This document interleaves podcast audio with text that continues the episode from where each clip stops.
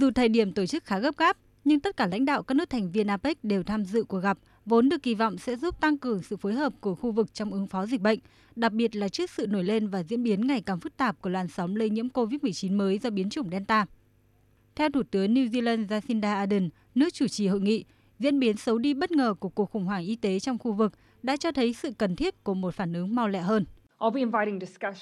Tôi sẽ mời tất cả các nhà lãnh đạo thảo luận về những biện pháp tức thời để đạt được một hành động phối hợp hơn trong khu vực, cũng như các bước đi cụ thể nhằm hỗ trợ tăng trưởng bao trùm và bền vững trong dài hạn.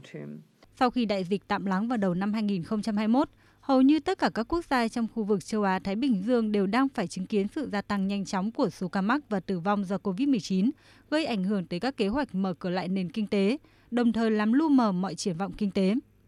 Chỉ trong tháng 7 này, tại Thái Lan, Indonesia, Philippines hay Malaysia, số ca mắc và tử vong đều cao nhất kể từ đầu dịch bệnh. Phần lớn các ca đều do biến thể Delta, được phát hiện lần đầu tiên tại Ấn Độ và có khả năng lây nhiễm cao hơn – trong khi đó, Australia mới đây cũng đã phải tái áp đặt các biện pháp kiểm soát dịch bệnh nghiêm ngặt hơn. Tới nay mới chỉ có 1 phần tư dân số tại những nước châu Á và châu Đại Dương nhận được ít nhất một liều vaccine ngừa COVID-19. Những nước này vẫn tiếp tục phải đóng cửa biên giới và rất ít nước có ý định mở cửa lại cho khách du lịch. Ngân hàng Thế giới mới đây đã hạ dự báo tăng trưởng của toàn bộ khu vực Đông Á và Thái Bình Dương xuống 4%, thấp hơn so với 4,4% đưa ra hồi tháng 3.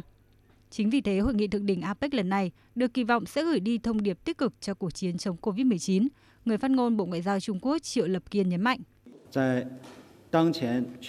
Đây là một sự kiện quan trọng được tổ chức vào thời điểm quan trọng khi thế giới đang phải đối mặt với sự bùng phát trở lại của COVID-19 và hợp tác quốc tế chống dịch bệnh đã bước sang một giai đoạn mới. Trung Quốc coi trọng vai trò của APEC như một nền tảng quan trọng cho hợp tác kinh tế khu vực, tạo động lực mạnh mẽ vào cuộc chiến toàn cầu chống lại dịch bệnh và quá trình phục hồi kinh tế khu vực và thế giới. Sự lây truyền của biến chủng Delta đã cho thấy tầm quan trọng của sự đoàn kết. Cuộc khủng hoảng y tế tại một quốc gia cũng tác động tới tất cả các nước láng giềng khi gây ảnh hưởng nghiêm trọng tới những nỗ lực mở cửa lại và gia tăng nguy cơ xuất hiện ngày càng nhiều các biến thể có khả năng kháng vaccine. Theo Thủ tướng New Zealand Jacinda Ardern, sẽ không ai được an toàn nếu tất cả mọi người chưa được an toàn. Vì thế, hội nghị thượng đỉnh APEC lần này, dù có thể chưa đưa ra được hành động tham vọng cụ thể nào, nhưng ít nhất cũng giúp sốc lại tình đoàn kết khu vực.